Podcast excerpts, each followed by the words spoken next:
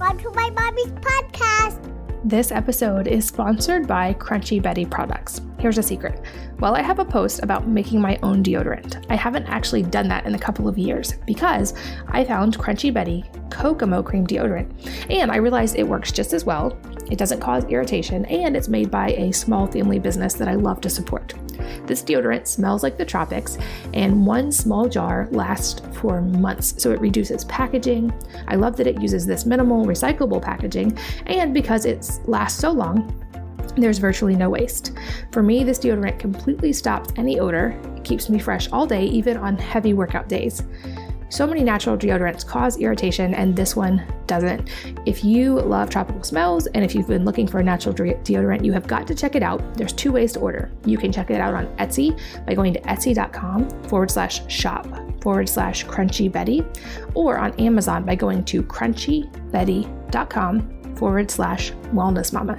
So again, that's C R U N C H Y B E T T Y dot com forward slash wellness mama. This episode is sponsored by Just Thrive Probiotics. I found this company when searching for the most research backed and effective probiotic available, and I was blown away at the difference I found in their products. They offer two cornerstone products that are both clinically studied and highly effective.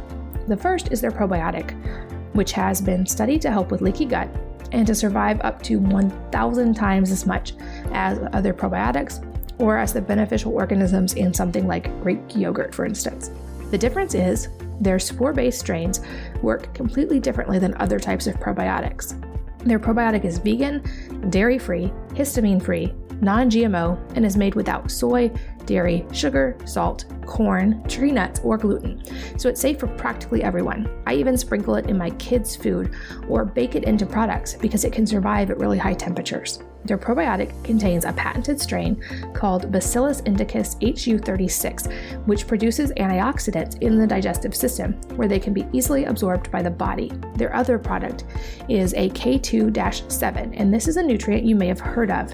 It's known as Activator X, a super nutrient that Weston A. Price, a dentist known primarily for his theories on the relationship between nutrition, good health, bone development, and oral health, found. He found that this is prevalent in foods in the healthiest communities in the world. The K2 from Just Thrive is the only pharmaceutical grade, all natural supplement with published safety studies. Like the probiotic, it is also gluten, dairy, soy, nut, and GMO free, and best are both taken with food, so I keep both on my kitchen table. Here's a tip too. My dad has trouble remembering to take supplements, so he actually taped these to his pepper shaker because he uses that at practically every meal. And now they're on his daily supplement list as well.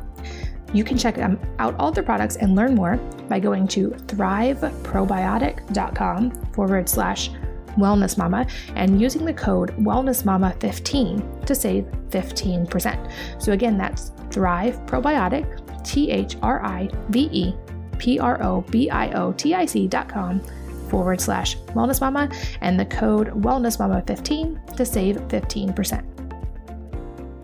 Hello, and welcome to the Wellness Mama podcast. I'm Katie from wellnessmama.com, and today's guest is a powerhouse and a wealth of information, and she's also one of my favorite people to follow on Instagram. Dr. Amy Shah, MD, is a double board certified medical doctor who trained at Cornell, Harvard, and Columbia. She runs her own thriving medical practice in Arizona. She's worked as a medical consultant with Bobbi Brown, the makeup guru, to develop a line of innovative health foods and supplements. And she's also a key medical advisor for a company that I love, Genexa, which is the first natural pharmaceutical company, and Viome, as well as many other leading wellness companies. We're going to deep dive into childhood allergies, gut health, hormones, and so much more. I love talking to her. Dr. Amy, welcome and thanks for being here. Thanks so much, Katie. I love talking to you too. Oh my gosh, likewise. And I know that you have a background and a lot of experience in immunology and childhood allergies. So I'd love to start there and kind of do a deep dive into why are allergies in children becoming so prevalent? They seem like they're definitely on the rise. Any idea what the cause is? Yeah, Katie. One in five children in industrialized countries suffer from allergic disease or autoimmune disease, and this is rising every 10 years. It's doubling in incidence, especially as countries are becoming more developed, which is so strange, right? Because you think as we become cleaner and more developed and more advanced, that we should have less diseases, not more. But we think there's a change in our lifestyle um, that's actually stimulating the rise of autoimmune allergy asthma, and all kinds of other um, inflammatory diseases. So it was first found um, at the turn of the century in London. There was a scientist uh, by the name of Strachan who said, Hey, that's interesting. All these children who are moving into London because of industrial revolution, you know, around the 1900s, they were starting to get all these diseases, asthma, allergies, autoimmune diseases. However, the children who stayed on the farms did not have such a uh, high incidence. And that was his observation. And then he did a study on 17,000 British children. And he found that to be true that the children that lived on farms had larger families, had more exposure, presumably, to animals, dirt, they were having less allergies, asthma, and autoimmune disease. And so that's when this hygiene hypothesis was born. And that is still the leading you know thought process on why we have such a huge rise in autoimmune inflammatory and allergic diseases in our modern world that makes sense and it's sad to see do you think um, like what are some of the surprising things in our environment that you think might really be contributing to this because i've written about it some and i have my own theories but you obviously have the research and clinical side so i'd love your take there have been so many studies looking at you know, early antibiotic use in children. Um, of course, you can blame uh, antimicrobials as a huge uh, cause for this. What happens is when our immune system is not stimulated enough as a child, especially from the ages from zero to five, we end up making autoimmune to our own body. So we think that we need that stimulation um, from being exposed to bacteria. And bacteria can come in the form of animal exposure, in the form of little bits of dirt from the food that we eat. It can be from uh, bacteria from other family members. So we found that larger family sizes, uh, people who are exposed to more people, people who share food, people who um, come from families that have larger uh, you know, households and also animals, they tend to have better immune systems than children who are in a very nuclear setting with very clean environment. Um, so I can definitely say that some of these things that we think we're so advanced about um, are actually hurting our immune system. Um, I would say for for example when my children were little um, i was living in new york city and i was pretty cavalier about you know taking them to the park and letting them crawl around um, and get exposure. Obviously not on the city streets but in the park where um, you know we felt comfortable letting them loose being exposed to animals having sharing food with them. That was all a big part of what we think can um, bolster a healthy immune system which, yeah, that makes total sense when you think about it. And I've read even of some cultures where in the early years, the mom like pre chews the food and gives it to the kid, which Americans tend to like cringe at the thought, but it makes sense. There's a bacterial transfer, there's all these enzymes in the mouth plus bacteria that then get passed on to the baby. And I feel like there was a shift at some point, um, or at least in cities and more modernized world where bacteria became a bad thing. And we've started to shift that a little bit in our understanding of probiotics and how there are beneficial bacteria but i still feel like sometimes the perception is that bacteria are bad when largely we are we have so much bacteria in our own bodies that they're a vital part of life for us. Um, i know a couple of years ago i saw a lot of news come out about how triclosan, an ingredient in a lot of antibacterial soaps, for instance, had been banned. And it brought up all these questions about do we need antibacterial soaps? And kind of questioning that you know hygiene hypothesis. So how do you handle that both as a mom and a doctor? Because obviously we want to be clean and have good hygiene but the bacteria side is so important too Exactly. The reason I got interested in immunology is because of this conundrum that we're in at this point in our in in the stage of development. Of course, in our ICUs and our hospitals, especially as a healthcare professional, I'm keenly aware that you need to um, sanitize and you can you have to make sure that you're not spreading bacteria from one sick individual to another. So there's two things going on here. One is you know increased sanitation and careful measures in the hospital setting where people are sick and then there's this other um, conundrum where, hey, but what about when you're not sick, when you're at home and living in your own home? Do you really need all these antibacterial um, soaps and cleaners? And the and, and my answer is no. If you are not sick or your family members are not sick, then that's an opportunity for you to foster um, your microbiome and really take in. So if you have have a garden in your backyard like we do we have a small garden. And if you use uh, the vegetables from there you are getting a little bit of bacteria from the garden especially if you're not washing with an antibacterial soap. Um, and so little measures like that when you are healthy and living in a place where you have the opportunity to have a little more bacteria in your life i I think you should welcome it. And it, the same thing with animals or sharing food with your healthy family members. But of course, there is a conundrum because when you're in the healthcare setting and when you're dealing with very ill patients, you have to be careful about not transferring bacteria from person to person.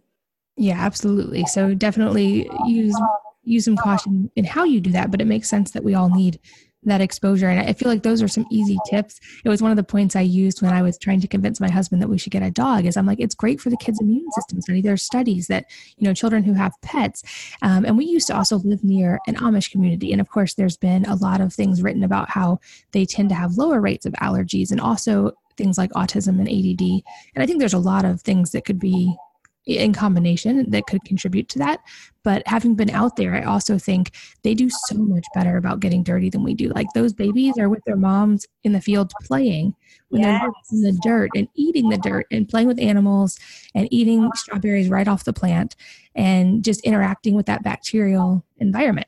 Absolutely. I think that's a perfect point. I think the Amish communities, um, as well as many uh, communities in the developing world, are teaching us some lessons in the fact that we don't have it all figured out. And I think we all know, you know, and I know that there's a lot of things in medicine that we still have not figured out and immunology and the development of the immune system is an area that's super interesting uh, because of the new discoveries of the microbiome because we are realizing hey maybe this is an area that we can really develop and change and influence in people that can make a sizable difference in their long-term health um, so it's an extremely exciting area for me, um, although we don't really have all the data on exactly what we should be doing. Uh, all of the things that we've been talking about are kind of like presumptuous um, based on the research and not necessarily things that are proven. That makes sense. And so I know I have a lot of personal friends who have children with food allergies, and obviously it can be very scary, especially if those are life threatening food allergy. And likely many of our listeners today have a child with food allergies or know a child with food allergies. So, other than the food itself, are there other things that those parents need to be concerned with to help their children? So, children with food allergies, it's a very, very changing field right now because we're finding out we completely switched our recommendations. In the past, even when I was first in training, there was this recommendation that you shouldn't have your newborn children, um, you know, up to the age of one or two having exposure to certain allergens such as nuts and peanuts and tree nuts. And then we realize okay, there's countries like Israel where the first teething food at three or four months, called a Bamba snack, has peanut flour in it. And that country had a super low rate of food allergies, especially peanut allergy. So now, and then the studies corroborated this. So now the whole recommendation is completely flipped and we are saying hey the more you can expose your children to new foods uh, whether you're breastfeeding or feeding them, you know, their first foods or chewing crackers, all, all that stuff, you should be um, incorporating all kinds of foods, uh, which makes sense. All kinds of foods, different variations as soon as they have their first kind of um, rice cereal then you should start to incorporate any kind of um, allergy, allergenic foods into their diet. Um, so I think that besides exposing them to all kinds of foods, I also think that it's really important to expose them to all kinds of bacteria, like healthy bacteria, like we mentioned, you know, animal exposure, exposure to healthy other family members, um, friends, people who can give them different sources of bacteria, having them play outside, like we mentioned, in kind of a field or a farm or a just your backyard where you're not spraying all kinds of chemicals on your grass, um, and really having them be exposed to natural forms of bacteria, not necessarily infecting them with bacterial, uh, you know, infections per se, but really having them um, get dirty, down and dirty. Yeah, and I know also uh, as a side note with the rise in other childhood diseases and obesity, it's great another great excuse to get kids outside, get them moving, get them sunshine, and just interacting with the environment. And that brings up another question that I would love to get your take on, which is um, I feel like a lot of parents view you know, kids getting the occasional sniffles or cold when they're little as a bad thing, or like they're doing something wrong as a parent. They need to clean, you know, sterilize more, or um, they're just so quick to treat those little illnesses. And I've always taken the opposite approach, thinking like the immune system has to develop, so they're going to get sick a certain number of times anyway. Um, it's good if it's mild, but their body needs to learn how to interact with that. And I know as an adult having an autoimmune disease, I've studied that in depth because um, I think that was maybe one thing that contributed to mine. But I'm curious, like as a doctor and a mom, how do you look at it when kids get sick, especially in those early years when they're still developing their immune system? Um, you're absolutely right. I think that they need that uh, immune stimulation. I mean, we know that they need that immune stimulation, and the like I said, the leading um, thought processes on why autoimmune diseases are on the rise, as you mentioned for yourself, is that maybe we did not get enough immune stimulation as children, and it's not to say that we purposely infect our children, but if they do get sick um, in a natural way, then you um, not necessarily foster that, but don't get scared and don't get worry, don't over sanitize. It's really a part of childhood um, immune system development. In fact, um, this is pretty extreme, but there's, uh, I don't know if you about, heard about this guy who was infecting himself with hookworm um, because parasitic diseases, especially, seem to really protect against allergic and autoimmune diseases later in life. And, um, you know, obviously we don't want to be doing that until we have really robust studies, but there is some idea that, you know, parasitic um, stimulation, uh, especially as in children, even as, as adults, can really decrease the incidence of autoimmune and allergic diseases. I'm so glad to hear you say that because um, I have some extended family members who have been in the kind of health world for decades and they're older now, but they have been for years and years on this kick of we need to do all these hardcore cleanses and kill any potential parasites in our body. And I always just was hesitant and not never really got on that bandwagon because I was like, people have lived much more in, in connection with the environment and animals than we do now. And people like kids, Amish kids walk around barefoot all the time in manure. And, you know, kids have been exposed to many more parasites than we currently are, and people weren't dying in droves from that. So, what if they're like bacteria? What if there's some kind of reason or like purpose that these things can exist at times? And maybe we should be a little more cautious about just, you know, killing all of them. Exactly. And now, you know, you know very well, and I do too, with the robust microbiome research and all these new discoveries that we're finding out. Um, I think more is better. Of course, we have to couch that with, you know, how much more is better and how that's why i say really do it naturally like you know go out and play and get sun exposure and get nature exposure it has so many other benefits like you mentioned beyond um, improving your microbiome you know we we have a circadian clock in every one of our cells and having that morning sunlight and that evening darkness re, uh, you know in nature can really really help our health in so many other ways than just the microbiome but um, so i think doing it naturally and having it come naturally is probably the best bet at this point. Yeah, for sure. I often think of that small study that came out a few years ago that found that basically camping outside away from all artificial light and phones and whatever for seven days was enough to totally reset the circadian rhythm of the body. And I haven't gotten brave enough to take six kids camping for seven days, but it's really astounding just what light and nature can do to us if we let it. I, um, a few years ago, uh, my husband and I went to Costa Rica and we stayed at this eco resort um, on the river where there was no electricity. Um, the only electricity they had is in the main kitchen cabin where they had a like a, a source of um, uh, independent electricity. And, but you, I have to say that seven days being out in nature, eating only the food from that uh, campsite, eating, you know, being outdoors, this, my sleep and my energy levels were never better. I highly recommend everybody do that at least once in the next couple of years to see how good you can feel. Yeah, definitely. Even just shorter shorter camping trips, it's you do sleep so well when you're just out in nature. And on the note of kids getting sick, I'd also um, like to go deep a little bit on fevers because I feel like so many moms, and I get it, it's so scary when your kid gets a fever, especially a high fever.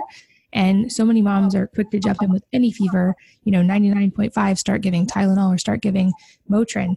Um, and I've also always taken a controversial approach on that where I don't fight fevers unless there's an extreme reason to fight fevers. But I'd love to actually get the doctor side on this because um, that's just always what has been my intuition as a mom and what's worked for me. But I'd love to hear from you on that. I mean, as you're a mom of six kids, so you know that um, low grade fevers are quite common and quite a, a big part of um, a upper respiratory infection um, cold like symptoms. And i completely agree with you. In fact i do the same thing with my children. I do not give them any kind of ibuprofen tylenol motrin products unless there is another reason to do that or if the fever is really super high 104 and above. Um, but for most fevers that is a natural inflammatory response by your body to mobilize your immune uh, system to come and help fight this infection. It's actually a natural part of um, our fight res- fighting response. And by taking these medications, not only are you adding these, uh, you know, toxin laden uh, medications into your body, but you're also maybe blunting that immune response. Yeah, that's what's always felt right to me, and I am much more the. I'll like that's one of the only times I'll let my kids watch movies, and that's how I get them through. You know, like a fever if they're uncomfortable is um like I'll like put a movie they like, give them lots of liquids and you know not too much solid food just rehydrate them keep them warm let the fever do its job and typically i think so many times kids bodies are amazingly resilient adults too but kids are just phenomenal. And they can bounce back so quickly if you just let their body run its course. And in fact as an adult um, i've kind of tried to learn from that. So i think kids get better fevers. I'm a little jealous actually how much better fevers they can get and how they get better quicker. So if I start feeling an illness coming on, I will get in a sauna and purposely like try to raise my body temperature and give yeah. myself a little bit of a fever. And it seems like it really does stop illnesses from coming on. Is there any actual science behind that or is it just in my head? Yeah, no, it, it, but the whole response of, you know, raising your body temperature is to immobilize this immune response in your body um, to kind of go, uh, you know, mobilize all the lymph nodes. And so, as you know, being in a sauna is a really great way of draining out cleaning out those lymph nodes. And so I think that there's no doubt, and also a great way of getting rid of toxins through your sweat. So, no doubt for me that um, sweating it out is a really great way to deal with um, especially a virus or um, you know an upper respiratory infection. And i think that you know when i was studying immunology i was so shocked that sleep and gut rest is still still studied. I mean that is the top two things that you could be doing for your body sleep and gut rest um, for just like you're saying to your for your kids really maximizing those things and not relying on all these external medications to help fight this virus or illness is is the way to go. I think that all these things that we talk about, you know, um, to, to, help with colds and viruses, and are all great, but nothing really trumps um, sleep and gut rest. And I really, I do love um, the idea of saunas. I do um, hot yoga myself, and I feel like the benefits of sweating out the toxins um, and immobilizing mobilizing the lymphatic flow and you know t- sweating out those toxins is is really unparalleled yeah, I definitely agree based on my own experience for sure. And I want to move on to a couple other topics. But before we do, um, I'd love it if you have any tips for natural remedies for mom. We've shared a lot as far as I think sleep and gut health is probably like nothing can trump that for sure. But moms who have kids with minor childhood issues. Um, I know that you also are the medical advisor for a company I love, Genexa, and they make a lot of remedies. So we can maybe touch on a couple of those. But um, any remedies you recommend for moms, even if it's not to bring the fever down, but just to help the child recover or be more comfortable?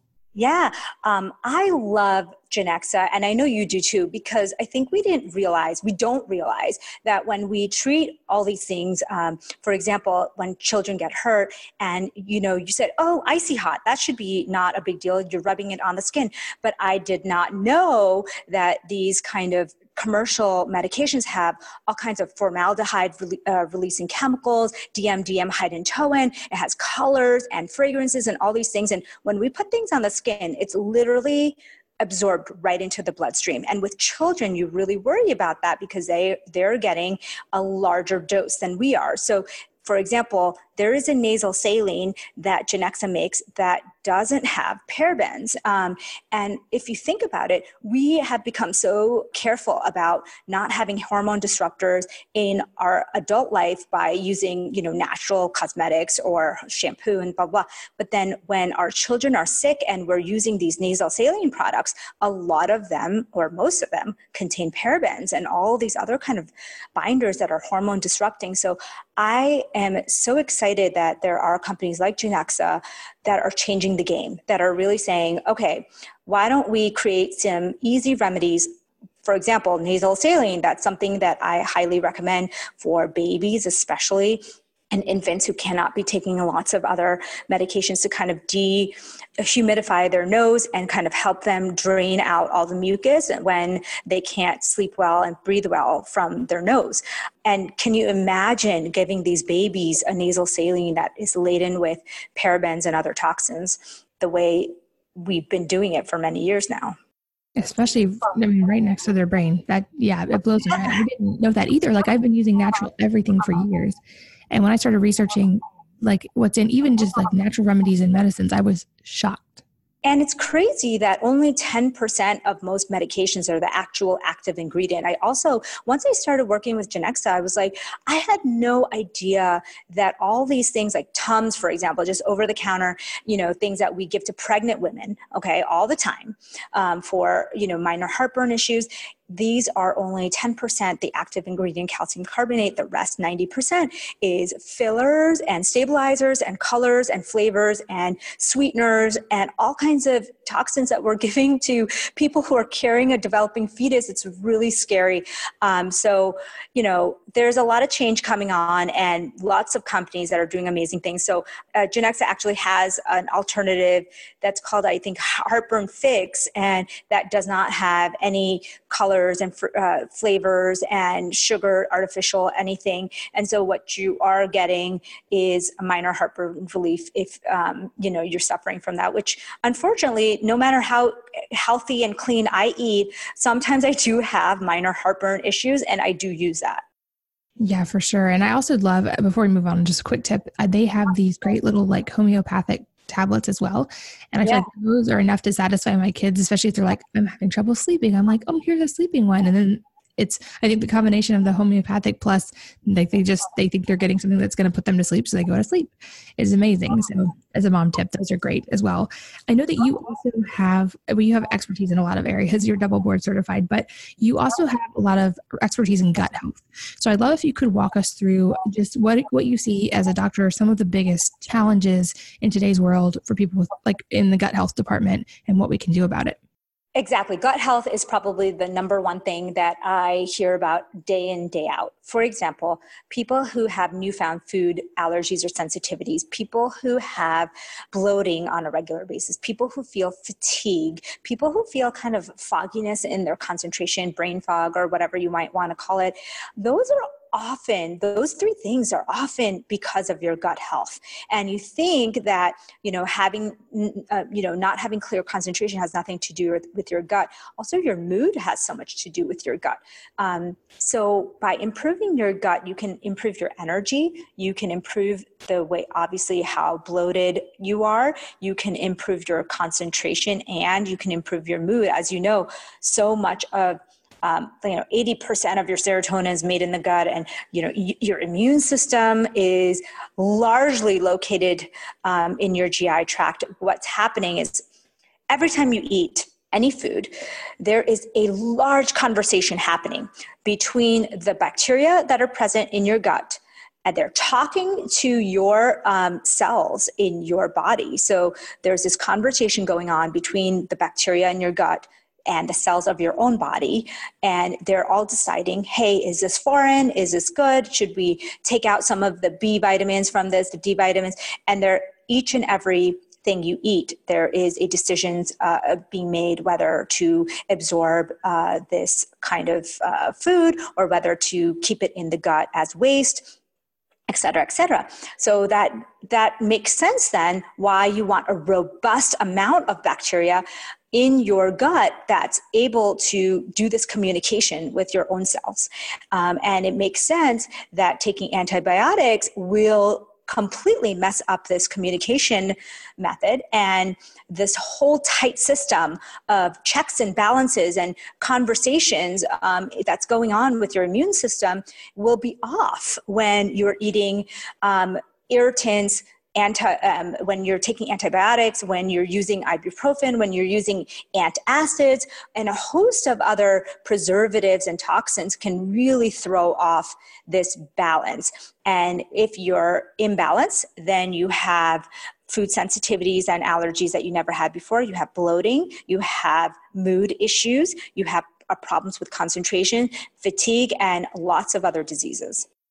Yeah, for sure. I think we're learning just so much more and more. And I, I'm a nerd who browses PubMed, but there's so many studies that come out constantly about gut health and the different bacteria. And maybe we'll never completely understand every intricacy of that, but it's just fascinating to know like what an incredible job our gut does. And I think one thing it's related to that you're also an expert in is hormone balance and hormones, because you know some so much of that is related to the food we eat or to factors in the gut.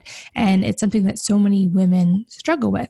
So, do you have any tips for women who are struggling to balance hormones, maybe especially postpartum or just with like menstrual issues in general? Absolutely. I think that hormone imbalance um, is a huge problem in our current society because I think that people don't realize that when you're stressed out all the time and you're making cortisol, making adrenaline, which is good, right? You want that fight or flight response at certain times in your life. However, you don't want a chronic stress response when you're trying to make cortisol all the time, adrenaline all the time. You're actually stealing from the, uh, you know, creation of other hormones and you're creating a hormone imbalance. So not only are you, um, you know, having a fight or flight response and chronic stress, creating all kinds of other um, hormonal problems? You're actually stealing from your other hormones. So you'll get a progesterone, low progesterone, and an estrogen progesterone imbalance just from this chronic stress response. So I think it's really important for postpartum women, for moms, for women that are going through perimenopause to really take control of that stress. Um, and I think that that stress can come in many ways. Not it's just not mental stress. It's also stress on our GI tracts and stress on our uh, bodies as exercise and you know poor sleep. And so really cleaning up the sleep, the exercise, uh, the mental stress, and the food is key to hormonal imbalance. Yeah, absolutely. And, and the key to so much else as well. There's a few more topics I want to touch on with you, but I also realized I forgot to ask you one of the most important questions related to kids getting sick that I think you have a great perspective on, which is antibiotic use. Because I also see so many moms who that's the first line of defense. If the kid has an ear infection, has anything, they want antibiotics. And I 100% understand wanting to help your child when they're uncomfortable or in pain, especially. But from the doctor side and the immunology side, how do moms evaluate when to give antibiotics and when to hold off? Great question, Katie. I think that I'll give you a story. I was at um, i usually don't visit any kind of healthcare um, entities because i'm a physician myself but when i was traveling to india um, this december we were going to india and singapore and so we thought it was important to get some uh, special endemic vaccines like typhoid fever um, et cetera hep a.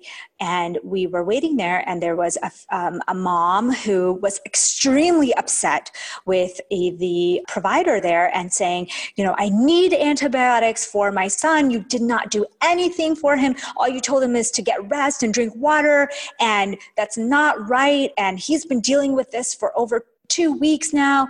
And it's just, you know, it was so enlightening for me because I know, you know, when often when we're speaking to each other and speaking to the choir, it's like, yeah, we all know that we want to save antibiotics for the very last um, resort, but there's so much as a mom, you know, you want to do so much for your child. And I can understand the frustration in her voice. She was like, you're telling me that you cannot do anything for him at this moment in time. And, you know, but I think that what he was trying to make her understand, and I helped him, is that there is no cure for the common cold or for most uh, uh, viruses. In fact, most illnesses, 85% of all childhood illnesses are viral.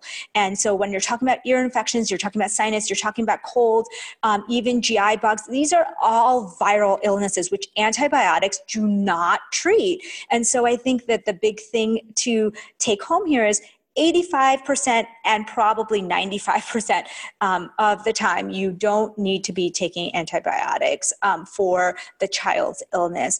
And I think that if you take that into consideration, um, you know, I would wait at least a week before approaching the physician if it is typical symptoms of a cold or a virus, um, you know, with a low grade fever, muscle aches, and fatigue uh, and upper respiratory symptoms. Of course, if you're not sure, you can ask your doctor, but I think that there has to be more knowledge out there that I know it's frustrating that there's no absolute you know one shot solution um, to these childhood illnesses. But i think you know katie it's just a part of growing up. You have to be okay with them being sick sometimes. Yeah, exactly. And and back to your point about, you know, sleep and gut rest, that sometimes that is the most effective way and especially if we're not giving kids sugar or you know sugary drinks or processed foods and just letting their body rest. I think that's another common misconception with kids is that they need to eat absolutely like three to six times a day. And it's you know if they don't that like you worry about it. And i've taken the opposite approach with that both with my kids and myself. If i want them to actually really listen to their body and not eat if they're not hungry but especially when they're sick. Most kids aren't that hungry when they're sick. So we just do a lot of herbal teas and gentle things and let them rest. And it seems to work and that I've never had a kid actually need antibiotics and I have six of them. So I think there's so much wisdom to that approach. And I'm curious too, I know that from your Instagram that you intermittent fast. And so the gut rest seems like it kind of lines up with that because anytime we're not having to expand expend all this energy for digestion our body can use it somewhere else but talk to us a little bit about the benefits of intermittent fasting or regular fasting and how that can benefit the body Absolutely. I'm a huge fan of intermittent fasting. There's a few reasons. Every cell in our body has a circadian clock. So we've probably you've probably heard about circadian rhythms and you know helping with sleep and energy and all that stuff. But there's also a timing in each one of our cells. Our our metabolism is just more active during these sunlight hours, for example. And so the type of intermittent fasting that I propose and that I do myself is to, um, it's kind of in the literature called time restricted eating or time restricted feeding when it's animal studies, which is basically eating uh, within the hours of, say, 7 a.m. and 6 p.m. and then limiting the amount of hours. So doing like say 11 hours of eating and then 13 hours of fasting. And then there would be certain days of the week. For me, it's about two days a week where I extend that a little bit more to maybe 16 or 18 hours of fasting. And the reason I do time restricted eating is because um, of the circadian uh, biology. So what happens is, you know, our body cannot be doing many, many metabolic processes all at the same time, which makes sense. So there are certain times of the day and night where our digestion processes, our metabolic processes are turned down. And those seem to be, for almost everyone, preserved among over 90% of people, 95% of people at the same times, kind of in the nighttime hours. And then during the daytime hours our bodies optimized to be digesting to um, and, and, metabolically active. And so that's a great time to eat. So not only is it giving our body um, a metabolic boost but i do it because our body gets a time to rest between meals. So what i do typically is stop eating at around 6 p.m. and then don't eat again until 7 a.m. And that's um, something that I do most, maybe five days a week. And then two days a week, I actually extend that to about 16 hours to get the additional autophagy benefits. Autophagy is a clean out of the cell, and that happens with a little bit longer fasts. Yeah, and I get so many questions about specifically um, fasting for women. I think that's been a somewhat controversial topic uh, in the last couple of years because intermittent fasting gained popularity, and then there were these kind of counter articles saying it's not good for women at all. And I haven't actually found any scientific literature on why, especially intermittent fasting, isn't good for women. Because when I hear people say like, "Oh, I can never fast, I get low blood sugar," I'm like, "But you fast every night when you're asleep. Um, you know, you kind of do it anyway. You're just talking about extending your essentially your sleep window." with intermittent fasting. But do you think there are any concerns specific to women when it comes to fasting? Absolutely. Just it's a fact that women are wired to be more sensitive to fasting than men are. And it, um, you know, some people ask me, well, I'm a woman and I have no problems with, um, you know, extended fasting. And uh, I think, Katie, you're maybe one of them. But uh, there's many many women who are very sensitive to um, the hunger signals and our body when it senses starvation often turns up those hunger signals and i think most women um, who've been part of the dieting culture know that feeling of under eating one day and then waking up the next day just starving. Your hunger signals on are on overdrive.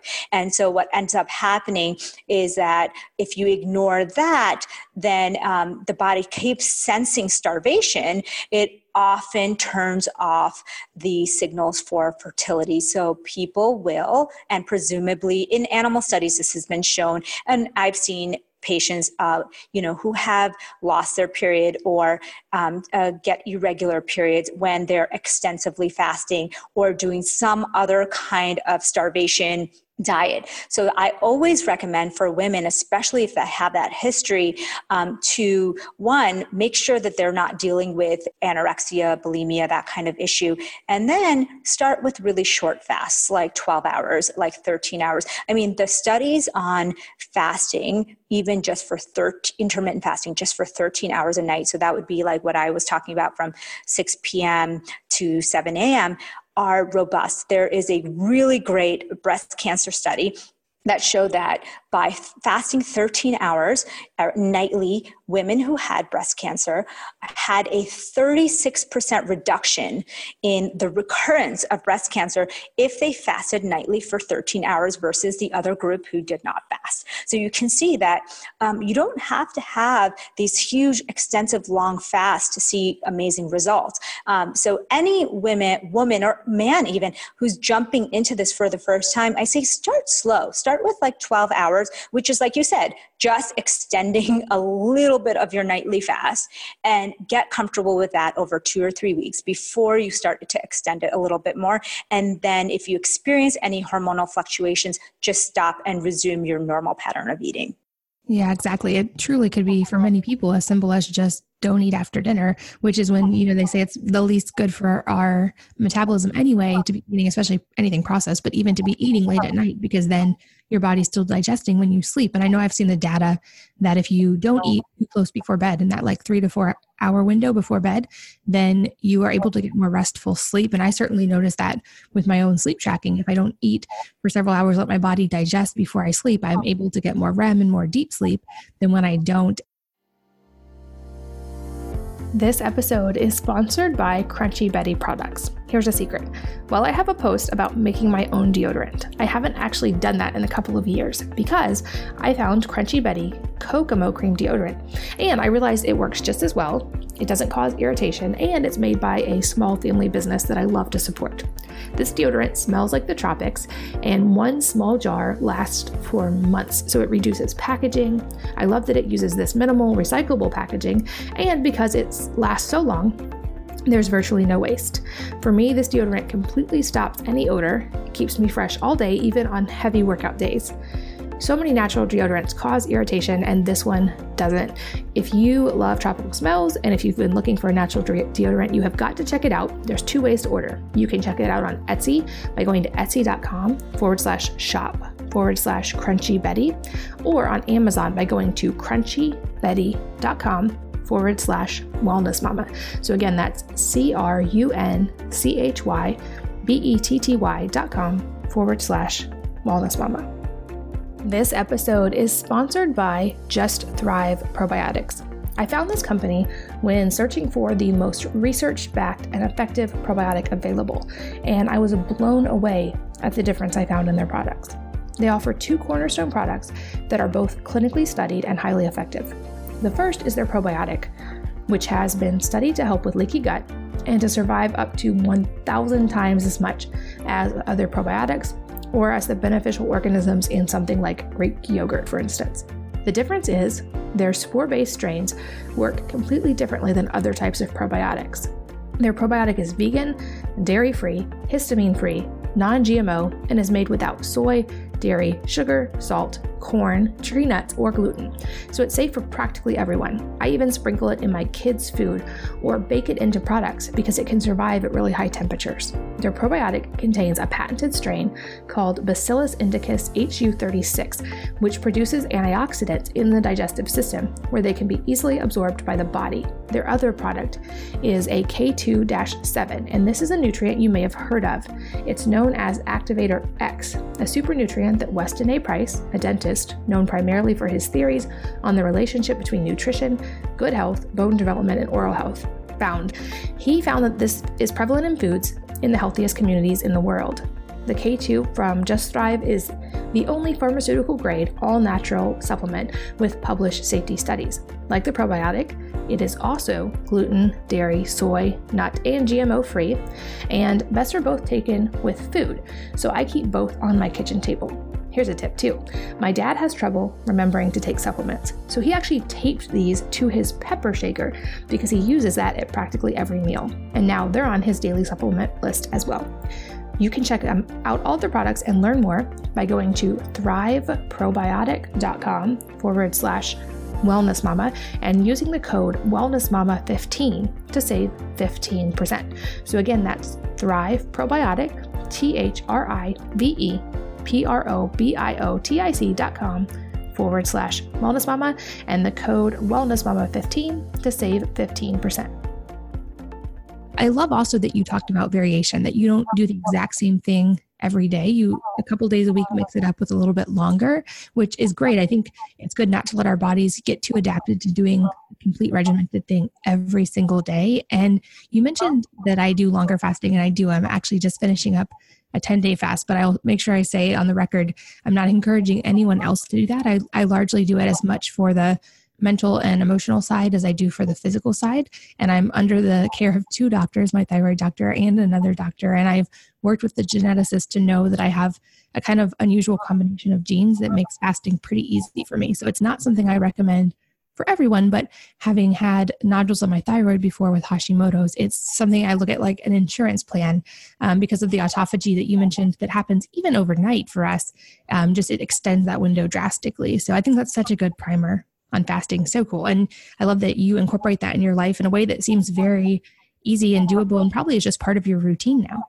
Absolutely. I think that, you know, the data for cancer, um, the data for metabolic diseases like diabetes, hypertension, and heart disease, and brain disease, Alzheimer's and dementia, is just so positive that it is enough for me to feel that fasting ha- should be a part of many people's. I'm not saying it's the panacea.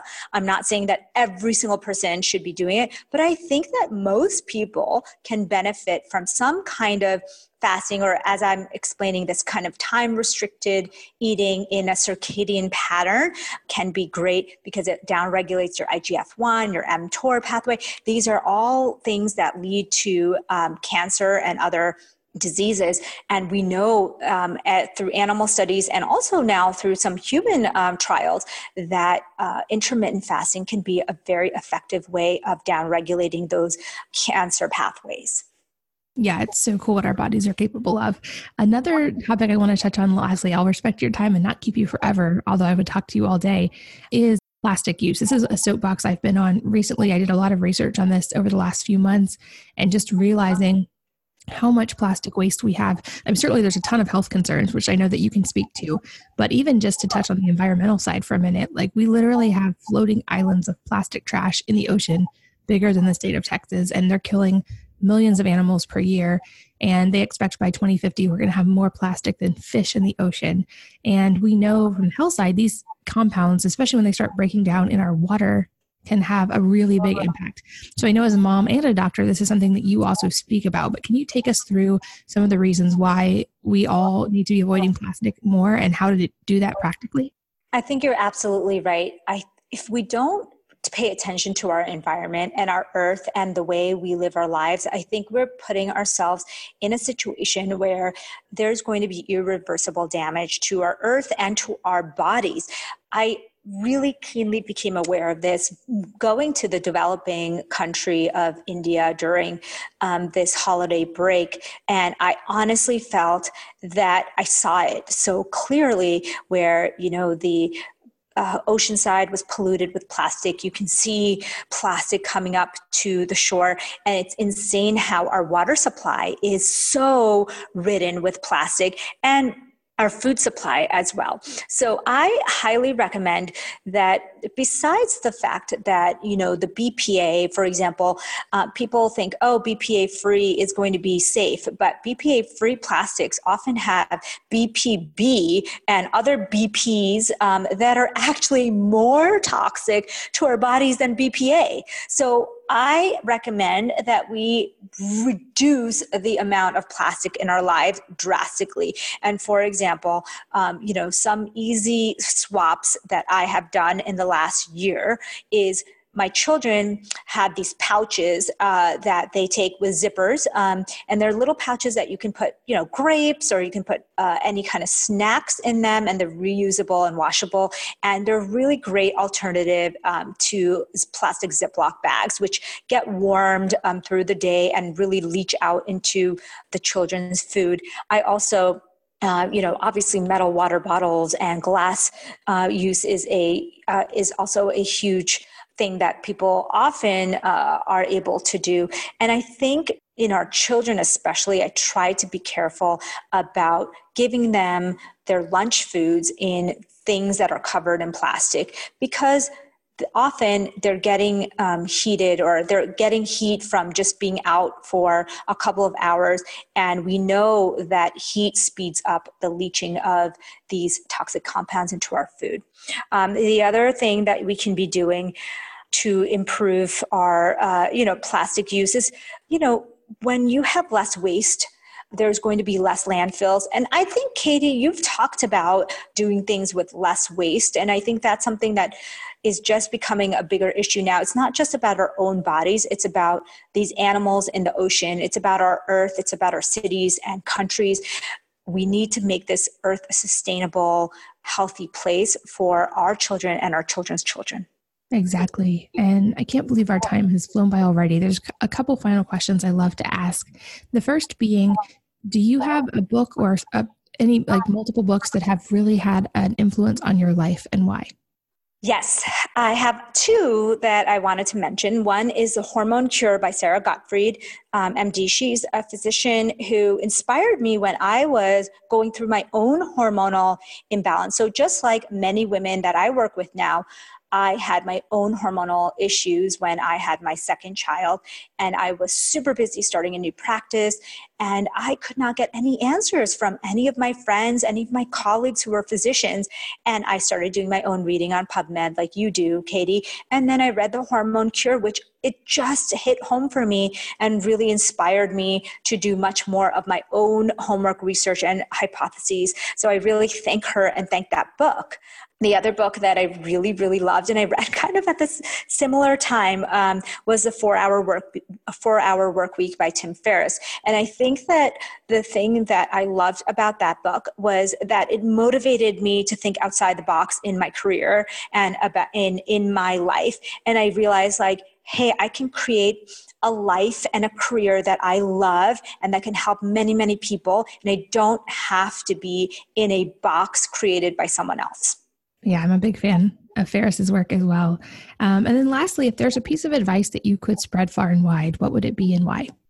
I guess it goes along with the theme that we talked about today is really respect nature and the earth and incorporated it into your everyday life. I think that it we've gotten so far from you know with our technology and um, that we don't really need to interact with our earth and nature in a regular way anymore but you know all the things we talked about today getting sunlight intermittent fasting based on the sun and the moon getting um, dirty in the garden um, walking barefoot those are daily practices that are easy and can really improve your health and the health of our earth I love it. And I totally agree. And I think we'll have to eventually maybe do a round two because you're such a wealth of knowledge and you're so fun to talk to. Thank you so much for your time today. This has been a blast. Katie, thank you so much. This has been so fun. I would love to.